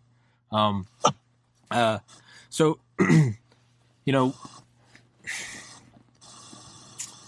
one thing I think about, one thing I think about is how you know I interviewed Steven Hatfill, Dr. Steven Hatfill, who was wrongly accused of being uh, behind the anthrax attacks in 2001. I mean, I'm pretty sure he's he sued the government to to the ends of the earth, and uh, he was involved in Trump's uh, pandemic response team, and he wrote the book Three Seconds Till Midnight, which is prophetic it was published like summer 2019, and it was about just how poor our response is going to be. And he talked about all the vaccines that were had and how they were created. Now, on another note, one of my favorite books is called Raven Rock by Garrett Graff, which I think you and I have talked about before. I've interviewed that author. It's all about the nuclear bunker system, starting under FDR and up until whatever was most recently declassified under like like late Bush, early Obama. And it's really the name of the book is Raven Rock How the U.S. Government Plans to Save Itself While the Rest of Us Die. And it was what Eisenhower realized with the whole civil defense or whatever it was about hey, once the thermonuclear warheads start flying on tips of missiles coming in from space at Mach 25 and they're a thousand times stronger than the bombs we dropped on Hiroshima, average Bob and Sue are not going to survive. Yes, that book right there, absolutely incredible. And so, really, what they started to do was focus their efforts. And another way to say it is, is they just started to save save themselves, right? And so how's Hatfill's those? I have no idea. Um, sorry, I, again, I've, I could you repeat that question? How is said? How is Hatfill's book? How is Hatfill's foot after the police ran over it? I have no idea what that means. Um, but regardless, what we saw with the the bunker system was how they put how is Hatfill's foot doing that was run over by the police who were following him. I don't know if that's something that's been in the news or if that's a story I'm unaware of, but I have no idea how his foot is doing. Um, but what I'm getting to with the bunker system is there's decades again. There's there's reason to believe based on declassified documents and the story by Garrett Graff, which is absolutely incredible, is that the government will save itself at all costs. I mean, uh, the Greenbrier Hotel, where they had all the cots and everything for all the senators and congressmen and women, and they also had all of the medications they were on. They had, you know, they had their own like uh, armories there. So if there was, I guess, hordes of U.S. citizens in a radioactive wasteland, they had enough weapons to kill them all. That's how you know they love us but really all these things. And it was really just enough to survive kind of the core uh, aspects of America, which again, I don't really believe it's it's the ones with the power under the control. It's the ones who are going to cause a thermonuclear Armageddon are the only ones that are going to be saved from the thermonuclear Armageddon, which is just insane. Dr. Hatfill talks about it, and he's read that book. he talks about how all the vaccine stockpiles we have, you know, we talk about, oh, the government bought 500 million doses of monoclonal antibodies. They're, they're protecting us. Well, yeah, man, for everything they buy, all of the good stuff is hoarded in these bunkers. That's not conspiracy. It's just, it's for that small group to survive. Again, why send a million men to die in Japan when you can just get Ghislaine to compromise one CEO, right? It's much more apply that pressure in one spot as opposed to that shotgun approach. One thing I always think about is how much of this is just us seeing how there is no plan for the average person to survive. Let's go out on a limb and say COVID nineteen really wasn't released by Wuhan or Fort Detrick. What let's just say let's just say it was a virus, which I don't necessarily believe, but let's just say it is. I'm open to the to the thought experiment I don't necessarily believe it, but I'm open to. What we're seeing right now is just the U.S. government and by extension all the other governments. Right? You could replace that title with whatever Brazil. The government saving itself while the rest of us die. That might be, and again, I don't necessarily believe this, but that might be an explanation for what we're seeing in all these weird ties. Again, I don't really believe that but I always try to keep an open mind. So that was just kind of like a side ramble I wanted to go on. Sorry about that. I get I get clearly I love the sound of my own voice. Well, I, I, I think the thoughts that happen tangentially or serendipitously sometimes uh, are the best ones because they, uh, people used to say that wild tangents or, or whatever uh, but sometimes there's something telling you, like your innate pattern recognition system goes, hmm, that's like this. Yeah. You know, this situation's like this. And when you see continuity of government, and I re- read that book, uh, where all the preparations are, and we have a guy who we interviewed, uh, John O'Loughlin, whose dad was involved with the civil defense and that program. And I've talked with uh, uh, different folks at Mount Weather. I've gone to Greenbrier. Uh, there's the Supreme Court going to uh, North Carolina by the Rockefeller, or excuse me, the Vanderbilt mansion and so forth. It is all all the the real time, energy, effort, resources are for these the elites. Yeah. Uh, because they think that's continuity of government. They think that's what's worth saving. Dick Cheney was very involved in all this stuff. Um, and if you get to the point where you have a Henry Kissinger sitting down with Klaus Schwab, and they say, you know what, the population is threatening our planet. And we tried with the, the carbon thing and the green energy and all that, and the green plan. We thought we could do it the, the nice way, but can't do it the nice way. We just have to start rapidly increasing aging to where we have a 40% spike and we have to introduce a mutation protein. And if we're going to do it, let's introduce some mutation protein so we have a thousand new diseases. Uh, and that way we learn about a thousand new things. As long as we don't have the mutator, then, uh, you know, we could use these. It's sort of like using the, the cattle before the slaughter. It's yeah. like, well, we can milk them too, you know, yeah. with the experiments before we slaughter them. and it's got five, six years of milking here. Yeah. That's what it feels like. That's what this feels like a lot. Yeah. Oh no, I'm I'm I'm I'm open to that idea entirely of to get the most out. If we're just going to bring back the Operation Paperclip scientists so the Soviets can't have them, well, what are we going to worse? Are we going to are we going to waste these perfectly good scientists? No, we're going to get some rockets out of it, right? We're going to go to the moon too. We're going to make sure we can send up satellites if you were going to depopulate the world, and again, I'm not just like I don't necessarily believe that this is just a just a random virus, but let's just let's play with this idea, just an open idea.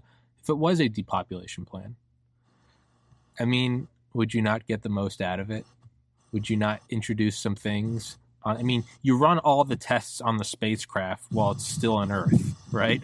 you do all the testing at the NASA center. You have the, the astronauts go in the, the go in the pool and test what it's like to be in zero gravity right? before you send them up there, so that you can avert disaster. Now you still have like a Columbia or a or a Challenger, but you try to negate all that stuff first, right? Like uh, the astronauts trained out in um, the Nevada test site where we had all the craters from nuclear weapons and artillery usage because that's what most resembled the moon.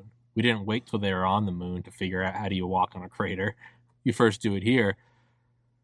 Man, if you were getting ready to remove everyone from the planet that you saw as a threat to yourself, which again, let's just not even that's from Raven Rock, from Garrett book Raven Rock, we've seen before that they will place themselves, the ones that set off the thermonuclear Armageddon will protect themselves. They're either pure evil or they are doing some beautiful mental gymnastics to think that they're in the right. Maybe it's no longer that we have to face the Soviet threat or the Chinese threat. Maybe it's the threat of, of exponential division, of a growing humanity and a limited number of resources. They might be looking at it as how do we save the most valuable and how do we if we're going to save a couple, let's really ensure, right?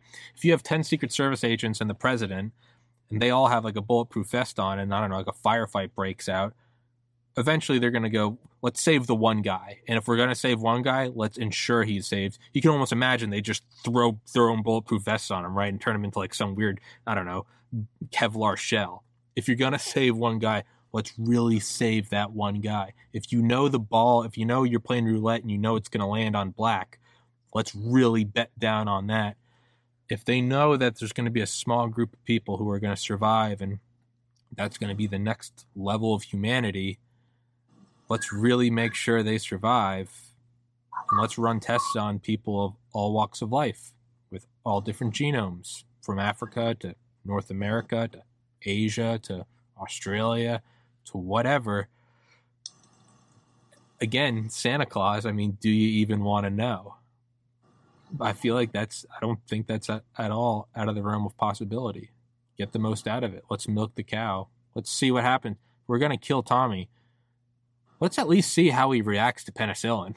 Like, let's get that data, right? You know, I mean, the Nazis, again, we don't even have to hypothesize about what it would be. They knew they were going to kill the prisoners. See what happens when we put them in a zero pressure chamber. See what happens when we put them in ice baths and try to rewarm them. They wanted to find that out for what if Luftwaffe pilots crashed in like the northern Atlantic? We're going to kill them anyway. You know, let's either get them to build things, right? The labor camps. You don't want to go just death camp because that's the end goal anyway. Get the most out of it. Get the most out of it. I mean, look, it's uh, it's not enough that you knock down the twin towers so we can go get money in the Middle East. Let's uh, let's have Silverstein take out a huge like 99 year lease and get a bunch of insurance money too. Like, let's really wring this towel dry.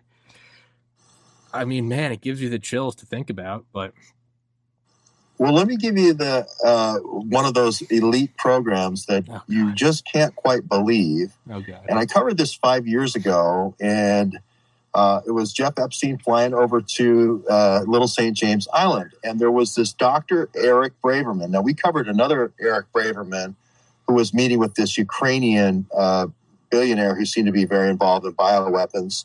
And, and Eric Braverman seemed like he was laundering the money or being asked to launder the, the takings. So that's not the DNC Eric Braverman who ran the Clinton Foundation. Uh, but this is a different Dr. Eric Braverman who was selling uh, eternal life, you know, the longevity. And his program was with the Duchess of York, Fergie, uh, the uh, Prince Andrew's wife. Uh, and it was the uh, toast of the town, toast of Manhattan, selling to these elites. And they were, they were taking people to Jeff Epstein's island and selling this thing. And then they were also talking about, like you mentioned, uh, hey, here's your uh, the, the, Nazi camp thing. The commandant with the 20 Jewesses, uh, you know, uh, had had 50 kids, and then also clones for uh, just in case you ever needed a kidney. Your HLA compatibility matrix is going to look really good because you won't even have to ask your brother for a kidney. You can just, you know, use one of your clones. All that was Jeff Epstein was working on that. He had a he had a thing out in New Mexico for this. None of this stuff came up at trial, but it seems like there's a flip side to that. You can't have elites that live forever unless you have the regular population dying off quicker. And like you say, you may as well. I mean, the Nazis had a thing where they just took all these different things that try to kill horses and started injecting it in humans. They didn't have to stop at monkeys; they went straight to humans. Uh, it seems like we're going through the same thing uh, now. Instead of horses, it's monkeys, and then you know they move it out from the human to the monkey, and then the monkey back, and then they try to get us to believe that it came from a bat to a pangolin, and then a fish market. You know, so there's just the craziest stories that that if you literally if if you had gone into a uh, or like a coffee shop and said, "Here's how coronavirus started," you hadn't been pre-primed with that. You said it actually was in this bat cave, and these miners were mining guano, and then it jumped over to uh, a pangolin that rolls up into a ball in Africa, and then, uh, you know, it it went to a fish market where they don't sell either one of those two things, and then it broke out and and went all over the world. You know, people would lock you up it's like that is the craziest conspiracy theory I've ever heard. But yet, we were told that story so many times over and over, and now, of course, it's completely discredited. But it's the conspiracy theory that the the the logical thing that's not conspiracy theory is hey, you've spent as a country billions of dollars, trillions, developing this, looking at this, and constantly passaging this stuff through animals to make it more pathogenic make it more infective, right? So uh, it, it leaks out of labs all the time. You guys test this stuff all the time. Um, it kind of seems like these are almost controlled releases in order for us to prepare for some Armageddon that may be coming. That's a much more. It's sort of like if you if you practice the D-Day or uh, you're a World War II fan, if you practice the Omaha Beach or the Utah beach with the grappling hooks and climbing the uh, cliffs there, the 100 uh, foot cliffs. And you did that every day for two years in England preparing. Uh, if you saw on D Day that happening, you would go, Hey, I know that group. That was the 82nd Airborne. They, they practiced that for two years. It doesn't surprise me at all that that's happening right now on Utah Beach. You know what I mean? It's just a logical thing that you would see. Uh, oh gosh, you've been You've been making that bioweapon for seven decades to be released. So the fact that it gets released is not a big surprise. Yeah. Yeah, it's um yeah, it's you know, Jeff Epstein talked about or Barry Levine talks about in his book The Spider, towards the end, that's that's something not a lot of people know about Jeffrey Epstein is he wanted to seed the planet with his own DNA. He wanted to like put together this basically farm of like young fertile women with the best genetics. He didn't want a father, you know, he wasn't going to act as a father, you, you know, just have his whole outfit do it. But he wanted to seed the world. And like that's something that is almost as not as insane as the blackmail compromising, I guess, uh, uh, missions or operations that he and Ghislaine were doing. But that's another weird thing that like like that happens to be the same guy like, right, they're both weird enough, but it also happens to be that guy. I, I, I, don't know. I don't know. It, it, it's yeah, it, it's dark, and I know that's kind of like a like a BS answer or response, and there's really no meat to it. But it's, I mean, how much of it's cognitive dissonance? How much of it's like I don't want to see this? How much of it's i don't know my own delusion. Maybe i'm seeing connections where they don't exist. Maybe i'm seeing patterns. Um, you know that general mattis quote intuition is nothing is pattern recognition nothing more nothing less. And so what you can do is that brings to the next mattis quote if you have not read hundreds of history books you are functionally illiterate. And the reasoning is is just like an ai machine looking at 10,000 images of streetlights so it can now recognize streetlights in all different angles and backgrounds and you know light conditions. The more you look at something the more your pattern recognition is more accurate. The more books you read the more accurate your pattern recognition is. I haven't read that many but from what i have read this stuff isn't out of the realm of possibility by any means whatsoever. I mean I mean, in in Raven Rock, there is a system of things that we put on the we the Pentagon put on the top of uh, telephone poles around the biggest cities. And they detected the signature double flash of a of a nuclear warhead going off. And the reasoning is is that in that brief moment that the flash went off, they could relay it to the Pentagon. So around all the big cities, it was just another uh, redundancy to be able to detect if a bomb went off. Because if a bomb goes off and there's the EMP pulse, you can't really find out if it's there because all the electronics are destroyed. So what you can find out is by the absence of these little things would ping back to the Pentagon like three times a second.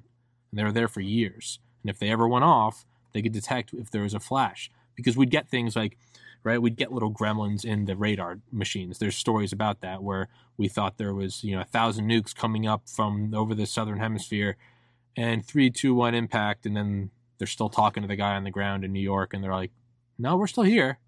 And so you got to know whether or not it's working, right? But I look about, I think about that, and I think that was like under JFK, maybe LBJ. If you went back into the '60s, right, and you, you know, hey, come here, son, you come out, you see those telephone poles? Some of them are connected to the Pentagon, so that they can tell if Soviet nukes have blown up. All right, Dad, Hey, mom, dad's having one of those episodes again. No, I'm telling you, there's a signature double flash. They have to know. It's so it can go to the. No, no, no, we have the Nazi scientists. No, th- we're not going to the moon yet. We're going to the moon in a couple years. But for now, we need to have the telephone pole. All right, dad. And then you go inside and you're like, man, the, the war really messed up my dad. But it's true. Now it's just a book that we just accept. We go, oh, yeah, Garrick, what a great book that is. Love it on Audible. So when you bring up this, you know, stuff about what's going on in the world today, I mean, I can only imagine there's someone 80 years in the future that's like, yeah, if you went back to 2022 and just walked up to some random person and said, hey, did you know that XYZ? They would do what? They would look at you and be like, oh, what? Do you watch Alex Jones? But it's what happened. I don't know, man. Well, this this leads us into the Lieber light pole, yes. meaning if yeah, yeah, there we go. Finally got to the Lieber light pole, where you know bioweapons sensors in all the major cities on top of light poles would make a lot of sense uh, because DHS now wants to uh, have an ability to uh, predict the, the American people or protect the American people from that. So if we had something using nanowires uh, that could measure nano-sized devices, nano-sized molecules with specificity, like Charles Lieber made in his his blood sniffer and and other people licensed technology for the air sniffers. Where would you test this? Well, geez, wouldn't it be great to test it in the place that's doing the actual 3D figuring out of the regional binding domain, WuXi AppTec, wouldn't it be great to put it on out on a lake somewhere where there's no people? Uh, maybe even you could spray it from a series of drones uh, during a major athletic event with 300,000 people. So you'd have a whole, you know, worldwide, you know, you'd be able to test a whole worldwide population at once, but yet to be able to do a controlled experiment. And if these folks were going around an oval that was two and a half miles uh, around and they were or let's say a mile around or whatever, and they were doing 10 laps, we could see how, if we put something out there, some kind of agent, how it affected them over over the battle, if you will, and and would be very controlled in this bike race. Would be very controlled, and and then if we did a bioagent or whatever, we could see how it affected the athletes, and when they go back to their own home countries, we could see how things would spread, and this would be a way of kind of like a um, you know, like uh, a vaccine. We'd be vaccinating ourselves against the really, really big bad virus outbreak. And so, but vaccine kind of makes you sick as you develop a response and go through all the motions. So is this whole thing that happened at the NATO Wuhan Games with the vac- with the virus was that sort of the DHS or the Joint Chiefs of Staff's way of of vaccinating us against the big one? You know uh, that you know, we have to go through all the, uh, remember the, the drills, the civil defense drills and dig a, uh, like you said, a, a hole in our backyard for the nuclear bomb shelter. There you go. It was a very controlled experiment. It was right there in Wuhan as WuXi was in a partnership with uh, Huawei, who are putting up these poles and rolling 5G out for the first time. Uh, I don't know if there's an ability to communicate with what's on the athlete's clothing and in nanoparticles. I don't even know if there are such things as uh, in if, if there's a if there's a way to ingest enough nanoparticles that would self-assemble and be some kind of antenna inside the body or outside the body. I don't know any of those things. I'm just saying it makes a lot more sense to do that at the military games where we have the super spreader event, which we later find out is the super spreader event rather than a pangolin ha- had sex with a bat and it didn't do anything for 10 years and then all of a sudden it broke out a thousand miles away and didn't affect anybody in between. You know just com- completely crazy conspiracy theory that was pushed out by peter daszak and uh, ecohealth alliance think it's a lot more uh, understandable and believable if you say hey this is a military exercise where we were trying to get people ready for the event of uh, another type Spanish flu without having the number of deaths. Unfortunately, you're going to break a few eggs when you make an omelet. And, you know, this is just one of those things, like a Pearl Harbor or whatever. You don't want to think it's possible or true, but it could be what happened. What I love about, um, hey, you're going to hate me again. I really got to use the restroom again. I crushed one of these bottles. I'm sorry. Oh. I'll, I'll be right back. And then I want to ask you about the Lieber Light pole. Yeah, well, if you look at the athletes going around here, um, this I think is the uh, tri uh, athletic event, uh, the Ironman event. Excuse me.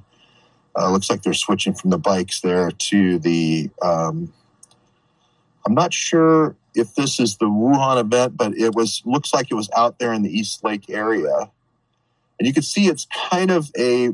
Even though Wuhan's got the 20 million people and all that, it's in a remote uh, uh, it, it's it's in a remote area that you could uh, do some kind of conditioning. I mean, again, I, I, people say, well, show me where there was drones spraying, and you only have to look for a few minutes to find that there was a big uh, disinfection program that the Chinese government was running with drones, spraying from drones.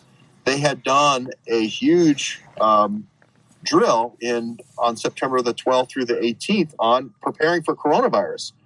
Uh, the State Department had said, "Hey, this is a real risk for coronavirus." So, why wouldn't I think they were rolling it out then? Uh, the test. So now, if I can ask you some questions, because this sure. is my, and I think I've shown throughout this episode that whereas most people say conspiracy theories in a derogative manner, I look at it as just like an interesting thought experiment. So when I use the term conspiracy theory, I don't want you to take it as, hey, uh, Mr. Webb, Mr. Conspiracy Theory. No, I own, I own it. So that being said, this is my new favorite conspiracy is how would you control the mass mind? And, you know, you look at like propaganda, right? You look at like Operation uh, Mockingbird it's kind of all you know. That's old school conspiracies now, right? It's it's like Gen One. When you look at how would you control the mind, um, I think in the '70s and '80s, they started to at the U.S. embassy in uh, Moscow. They realized that there was like being you know kind of early signs of Havana syndrome, which was some microwave or directed energy weapon used against uh, just against people at the embassy. And if you could manipulate them that way even just as simple as you know subconsciously when you stand by this window you end up getting a headache. You just subconsciously or consciously whatever regardless you just end up not being by that window. There's no importance to the window but it's it's proof of concept. It shows it works.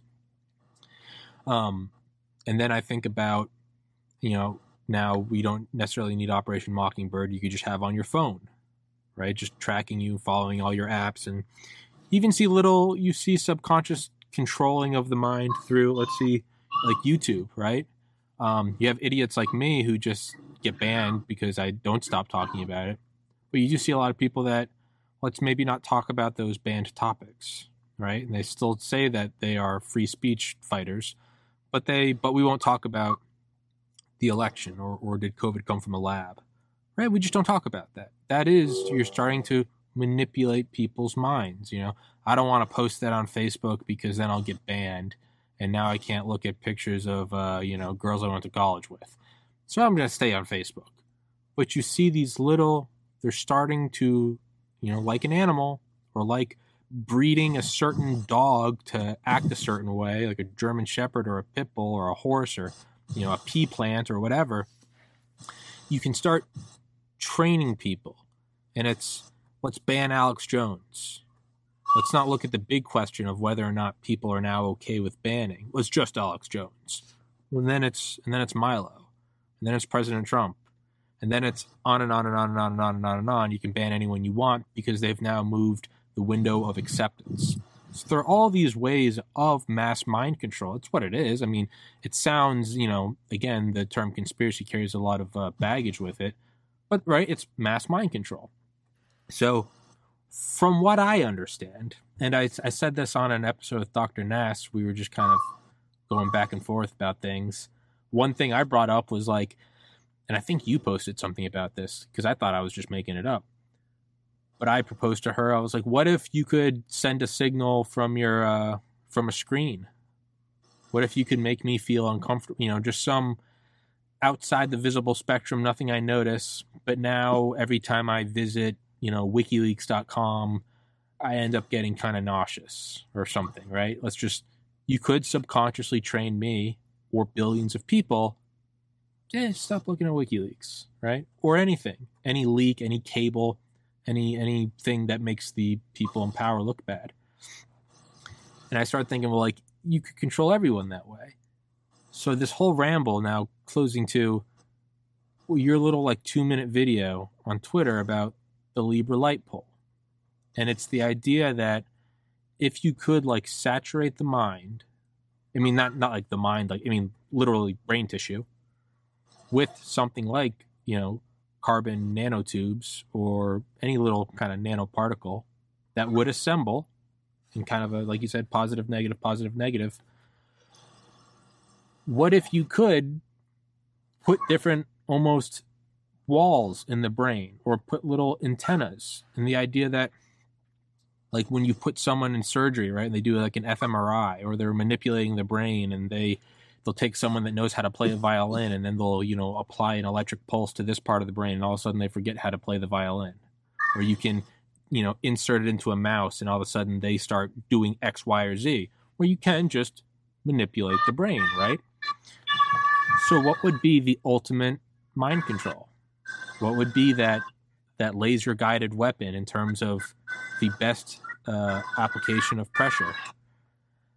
It would be if you could saturate the brains of every human with a, a nanoparticle that, when hit with a certain frequency, would start to cause the brain to do certain things. Maybe it's you could say that if we had this during the 2020, uh, you know, the riots that summer, which it seemed like the government kind of wanted to happen, but let's say they didn't want it to happen. Let's go back to like the anti-war movement outside the Pentagon before Vietnam. Imagine if you could just all of a sudden make everyone docile. And instead of having to disperse Valium via an aerosol from a helicopter, and everyone's like, well, what is that? What if you could do something that no one knew was happening? You know, it's kind of like that quote if mind control was ever perfected, you would never know because you wouldn't think about it or you would be told not to think about it. So to me, that is my new favorite conspiracy theory about that is what's going on right now. Is because then you can just lead them to the slaughter. You can do whatever you want. And what if you could just put something that could be activated by a frequency and just beam it out, and now all of a sudden everyone's docile. Or like in the movie Kingsman, you can make everyone go insane and start attacking each other, and that's how you can depopulate the world. I mean, it's out there. It's out there with, with you know, the grandpa saying, "You see that telephone pole, son? That reports to the Pentagon." But like that telephone pole, that ended up being hundred percent accurate. It was a class. It was just a classified program. Is that what's going on? And did I did I frame that correctly? Is that what you are postulating with the Lieber light Lieber light pole hypothesis? Yeah, yes and no. Okay. I mean, I'm not doing the mind control thing with Lieber light pole. Okay. My thing comes from a rumor. Oh. Well, not a rumor, but it comes from the Joint Special Operations operators. Just like you talk to these people, I had a, a, a previous partner who, who's passed away now, but she talked to these guys and said that there was a nanoparticle program in Afghanistan. And the way it works is you spray an area like you know, out where Osama bin Laden is, and these guys breathe this in uh, in the remote hinders uh, hinterland, and then they come back to the uh, cities to do their bombings and stuff. And and what you would have is a checkpoint where they could go through like a Leidos uh, scanner that you see at the airport, and that would show all these nanoparticles that they were spraying way out by Osama bin Laden, and that was way different than the city people who didn't have the nanoparticle. And uh, that would be the way that you would know hey, this is a terrorist, check out their ID and start asking some questions, right? Uh, they were giving them, trying to give them uh, vaping stuff. Uh, they there was this a guy named Javid who was trying to get this vaping uh, way of uptaking, and then there's food. They could spray it and try to get into the food system. They were trying to get it uh, coming up through the different uh, wheat and different grains and, and so forth. So, uh, Lieber, interestingly enough, uh, was working directly on putting meshes, brain meshes. It's actually an injectable mesh that uh, kind of goes in as a tube and then unfurls in the brain and actually goes to the brain and does disrupt brain activity. I heard a Chinese postdoc directly testify to what you just said which was there was a way of communicating to this remotely uh, to this brain mesh uh, that was accumulating. They were trying to see how much of the mesh needed to accumulate in order to cr- cause some kind of disruption and dysfunction. And this is where I thought the bike race would be the perfect way to test this because they all had to get doping tests before, they all had to get vaccinations before this would be the perfect place to test a whole bunch of different people from a whole bunch of different countries. It's a bunch of bikers. They're, you know, it's not going to, you know, this isn't uh, intelligence officers or whatever, but just, you know, we could be applying pulses to disrupt their brain activity. You only have to have two or three seconds at a critical point in a mission, and like a, like you're saying with the F one seventeen. I only need to have that pilot space out when they're two minutes, you know, two yeah. seconds over target and just flip out and out, you know, yeah. whatever. But you're saying, you know, you know, you're basically saying it's the easiest critical link to break is the human link. Is that possible? And there was a, a Raytheon had a thing called, I think it was the Centurion, or it was a direct energy device. It was a direct uh, uh, energy thing for crowd control. Mm-hmm. And by the uptake of these nanoparticles and so forth, you could um, you could basically almost warm the blood of the suspected terrorist of somebody who had had a lot of the nanoparticles, uh, which was another interesting thing. When I saw Bob Malone, when I saw Robert Malone's one of his big partners, in addition to this vaping and this vapor bar uh, and the Tobacco Institute uh, doing synthetic tobacco was Leidos, the people who do the scanning at the airport. I said, "Oh my God, this is what Task Force, my ex partner, was talking about with the nanoparticles four years ago." And I was like, "Oh my God, this, they're doing it." Um, and I'm not so sure they're not. I mean, I the, the more like it's like you say, pattern recognition. Do this.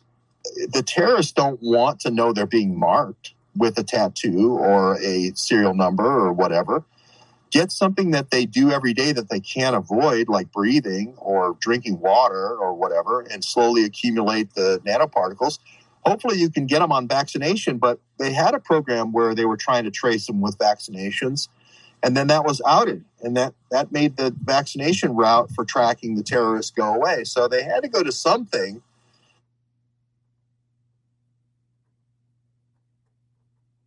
George.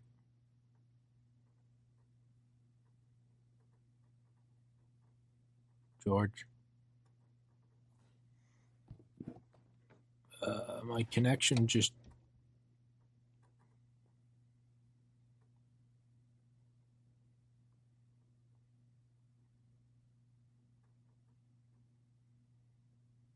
George. What's up? George froze up. Tommy, Tommy, I just, I just had, I was overcome with a hot feeling in my head. I don't know where it came from, but I was this pole in the backyard. I just lost. You're gonna, you're gonna. But I was your your video froze, and I was like, oh, so we're dead now, aren't we? Um, but I can't hear you. Okay, now we're unmuted. Can you turn this down? I was you're, you're... Yeah, yeah. It, it all uh, it froze up, and I was like, "Oh God, they just killed George." Like, this is exactly how it's going to happen. I was like, "No, come on, let me at least yeah. upload it." Um, go, go back to you're saying so the vaccination program was outed. Well, I'm just saying that they tried the vaccination route to trace the the people with bin Laden, and they did one round of vaccine, and they killed a couple of terrorists. But then the terrorists figured it out. Uh, so then they went to this uh, vaping thing, and they went to the uh, trying to spray the field, and I think getting it into the wheat somehow. I don't know if they grow wheat in Afghanistan, but anyway, there were or rice. But they, they, all these different ways of uptaking the nanoparticles so that they could image and tell the difference between the people in the caves and the people in the cities. I guess that's the bottom line. Cofer Black and and John Brennan and uh, Operation Blackjack is supposedly what's the name of it. Yeah, I mean it makes sense, right? It's like uh, it's kind of like um, like dye packs that they put in like the bags of money. So if you steal it from a bank, when you open up like the stack of Benjamins, it sprays the green paint on you. Now that's obviously more overt. You you know you're sprayed. I guess it's like imagine if there were dye packs, but it was like infrared vapor, and you didn't even know that you were tagged. I mean, it is a genius way to tag people. I mean, yeah, I don't know why you wouldn't do it. Um, so I com- so that means I completely just like completely misunderstood the whole idea about this stuff forming in the brain, about it being some form of like mind control or uh, some way to to affect someone's uh, patterns of behavior or habits. Can't can't hear you. No, you're right. The testimony that I heard from okay. the Chinese postdoc at the trial was that they were putting these brain meshes in people's brains and they were kind of glomming on like you would have a barnacle that gloms onto a, a ship, glomming onto the brain uh, and then they could send signals from outside the brain that would disrupt the, the patterns uh, of the thinking. And they were they were saying uh, it could be like Alzheimer's or you know they were trying to say that this was trying to correct something like multiple sclerosis or some some kind of uh, you know where they lose the conductive tissue, the mm-hmm. myelin sheath those kind of brain issues. But it seemed like it was really a bioweapons. There was really no logical explanation of why they were trying to disrupt people's patterns. You know, you could cause somebody to crash in a bike race, for instance, where somebody got vaccinated. They thought they were going to get vaccinated for this thing that, that was coronavirus. A month before, they had this big exercise at the at the NATO Wuhan Games for coronavirus. So now they're all the State Department people that are going to games get the get that vax. When in actual fact, it wasn't the vax, it was this weird, crazy experiment that they were running on these soldiers. It's happened before. They did it at Tuskegee, you know, with a whole bunch of people without telling them. And it just seems like, and, and Redfield did a whole bunch of these experiments uh, uh, with soldiers uh, for the early vaccine candidates for, for HIV uh, GP 160. So uh, I guess we're having fun here at the end to, you know, kind of blue sky some things. But the more I see, when I saw Robert uh, Malone working with Leidos, which is the scan air at the airport, I really started thinking, oh my God, this nano thing could be true. What do you think the the end goal of all of this would be. I mean, is it the big enchilada? Is this is everything we're seeing now in 2020, 21, 22? Is this depopulation or is are are are you and I have we have we created something in our own minds that's not necessarily true? Have we blown up a conspiracy that doesn't exist? Or is this the conspiracy to end all conspiracies? I think you could make a case that you're trying to do tracking in an anti terrorist system. And if you don't prepare the population in sort of a mock exercise for social distancing and the masks and the vaccine patches and so forth, you don't do this stuff every once in a while, have a disruptive uh, event like 9 11 or Corona 911, then the population will never be prepared. So I think there is a rationalization these people have that this is kind of like necessary. Yeah, yeah. You need to exercise in order to be in good shape, and you just can't eat sugar all day. And and you need to every once in a while have these painful uh, events or, or, processes. But then the other thing, the Auschwitz scenario is also, uh, you know, where this is the Auschwitz perfected. You know, this is all the things we did wrong at Auschwitz. Number one, we moved them to camps. Let's kill them in place. You know, yeah. that's a, you know. And the second thing is we we scared them, and the meat isn't tender when you scare the cattle before slaughter, right? So you got to keep them pacified. And the other thing is we didn't get them to attack each other enough uh, in Auschwitz and so forth. We didn't have Jew on Jew hate. We got to start developing political parties and and just really incredibly divisive people on both the left and the right and have them fighting each other you know?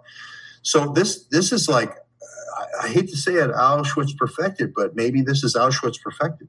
Or it's a evil scientist thing where you're trying to say i want to understand what every nucleotide in the human genome is. And I'm not so sure that 95% of it or 98% of it's junk DNA. And I bet we could use that, yeah. you know, Bill Gates thing where we could write on that junk DNA and we could make things that we never made before. And we could have cyborgs, you know, Klaus Schwab, you know, you would be able to have a gene just for turning on your robot car. Yeah. And it would know where you want to go. Yeah. yeah, it's. I feel yeah, I feel like some things it could be is either, yeah, some anti some counter terrorist program, right? Like you know, like mass surveillance in the wake of 9-11 that eventually does get abused, but it started out with quote unquote best of intentions. Um, it might be Auschwitz perfected. I, I, I, for me, when I look at the depopulation thing, I just feel like you could probably do it a lot quicker. And the one thing that gets me with it being depopulation is, is if there's depopulation, you wouldn't leave it up to voluntary vaccination. Like, granted, there's coercion, there are people getting fired, but you know, if you really wanted to kill everyone, you wouldn't you wouldn't bank on them going to get the shot. You would it would be something that you know the select few, I don't know, maybe the top ten thousand people in the world would get some protection from, but then you you know you release it in December 2019 and it would be finished by New Year's, right? You would just go full on Ebola, Marburg, bubonic plague, smallpox, you know, hemorrhagic fever combined. It seems like this would be a very long, drawn out way to, you know, to to do this. Um, so that's one. That's one. Yeah. That's the sign of Henry Kissinger. That's the signature of Henry Kissinger. Small moves. Yeah, you know, like when, you, yeah. when you're shooting the radio, you don't jump around. Yeah. You, you do the safe cracker thing. That's that's Kissinger because he's like these are world systems, so we gotta just. Whereas Klaus Schwab is the ring, ring, ring. You know, the little kid trying to find the radio station. Yeah. You know, and we go back and forth, you know, wildly, and we never really tune in. But Kissinger has that kind of let's do this gradually, Klaus. Let's not go right to robots. I realize your car could be doing, you know, we can make Uber and Lyft tomorrow, robot cars, but you know, UPS can have all the drones flying off the top of the roof of the UPS truck. I realize we have all that, but people aren't ready yet. Let's do this slowly. I, I think that's where we're at.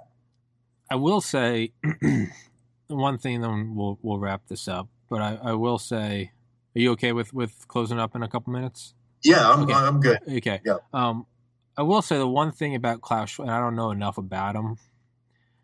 I do get some like Bin Laden vibes from him in that like Bin Laden was very convenient.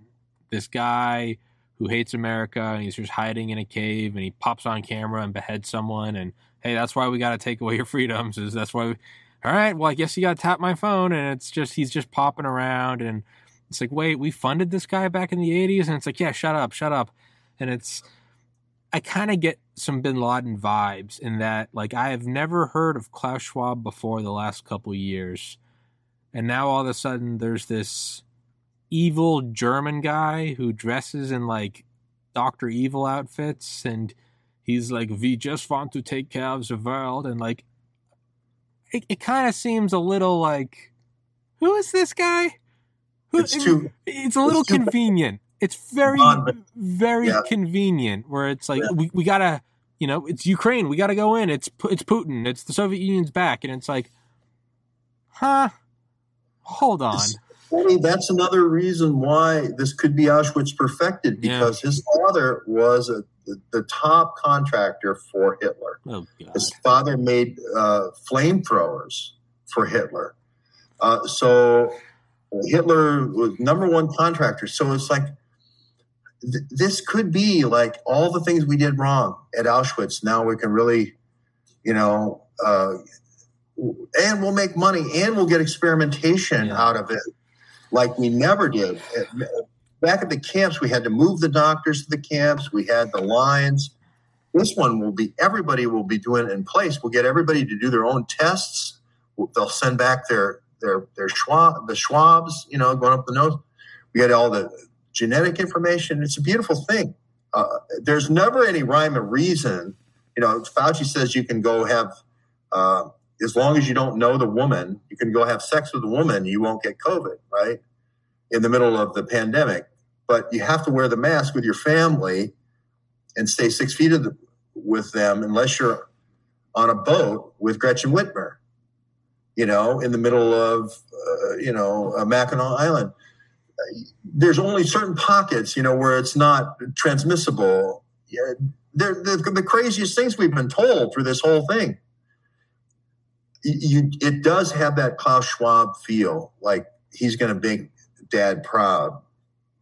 So yeah, anyway, like yeah, like Bush going in to finish HW's war. It's Klaus trying to just get in with the Nazis. Um, in closing, I I I, I do have to say that all the podcast guests I talked about today, I don't speak for any of them. Dr. Malone, Dr. Alibek, Hatfill, Nass, did I say Alibek? Charlie Duke, um, Clare Lopez, Kent Clizbe, everyone I mentioned today. And I'm not saying, and I'm not saying that you, you know, you made me represent them. But just full disclosure, it's, I don't talk for, I can't speak for any of them. I love them all as guests. They've all been very kind to me. So I don't want anyone to, you know, say Tommy said Alibek is, you know, actually still working for the like no. No, I email Alibek and he's like, Merry Christmas, Tommy. And I'm like, I hope your daughter's doing well. I can't wait to chat with you again. Same thing with Dr. Malone. I tweet him a meme where I turned him into Post Malone. And I gave him like the head tattoos and everything. So just for that, I have to, you know, kind of cover that. I don't speak for any of them again, I can only speak from the discussions I've had with them, with Malone and McCullough. I, I, they passed my sniff test. I think they're both wonderful people. Um, and I don't anything I you know discussed about history and Cold War history. I don't want it to make it sound like I'm I'm comparing the two and saying oh they're the same. I'm not at all. Um, just for for me, I have to just out of respect for them, just as I would do for you. Someone's like, "Do you think George Webb loves Auschwitz?" I'd be like, "What?" But you know, I would entertain the idea. I'd go, "Sure, tell me your conspiracy about Webb." Doesn't mean, I, and I would end that podcast by saying, "I don't speak for George Webb." So I just have to say that for myself and just out of respect for them as individuals like yourself, give me time out of their day and give me podcast content. So just kind of wanted to cover my base with that. And um, yeah, man, Lieber Lightpole, Klaus Schwab. I think the Lieber. I mean, if if I was running a smart city, and this Columbus is a smart city, uh, and there's smart roads and smart everything, right? I would move from Internet of Things. I'm just as a technologist. This is yeah. my area, right? Yeah. Which is ping, ping. If you want to figure something out, ping it, you know, and know where it is. At least that's your first thing you do, and then you do your trace route after that. But you ping it first. Uh, and if I could ping, if if you every time you went by a light pole in a bike race, let's say, and it went bing, bing, yeah. bing, I now can trace your route.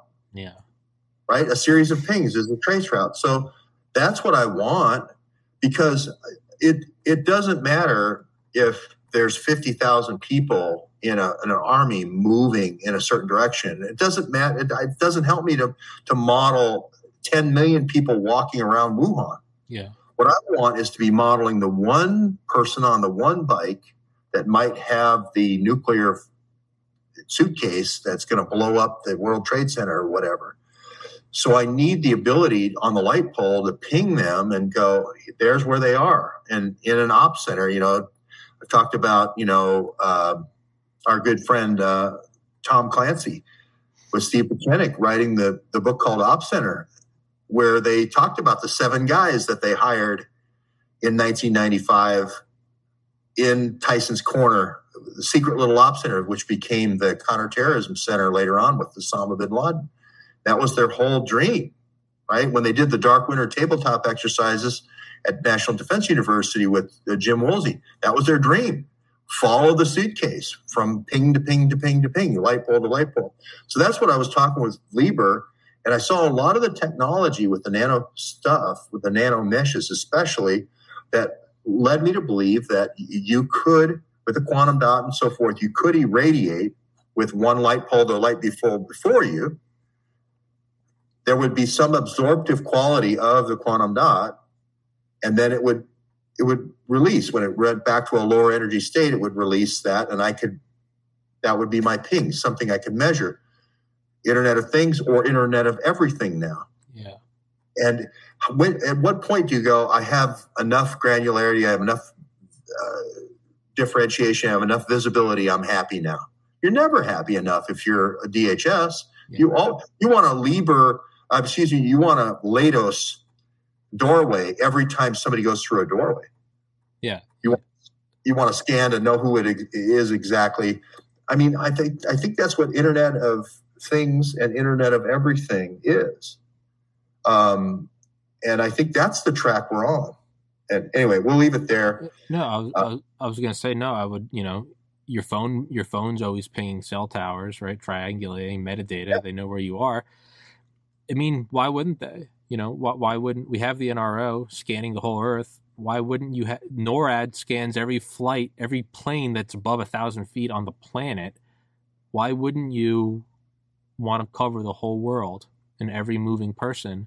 You could fill them all in as they went by security cameras or checked in with an ID. You could fill in the blank spots. It might take a couple years, but ding, there's a guy we haven't seen before well, okay, well, here's our records that say this is his car. Well, there's Bob Smith.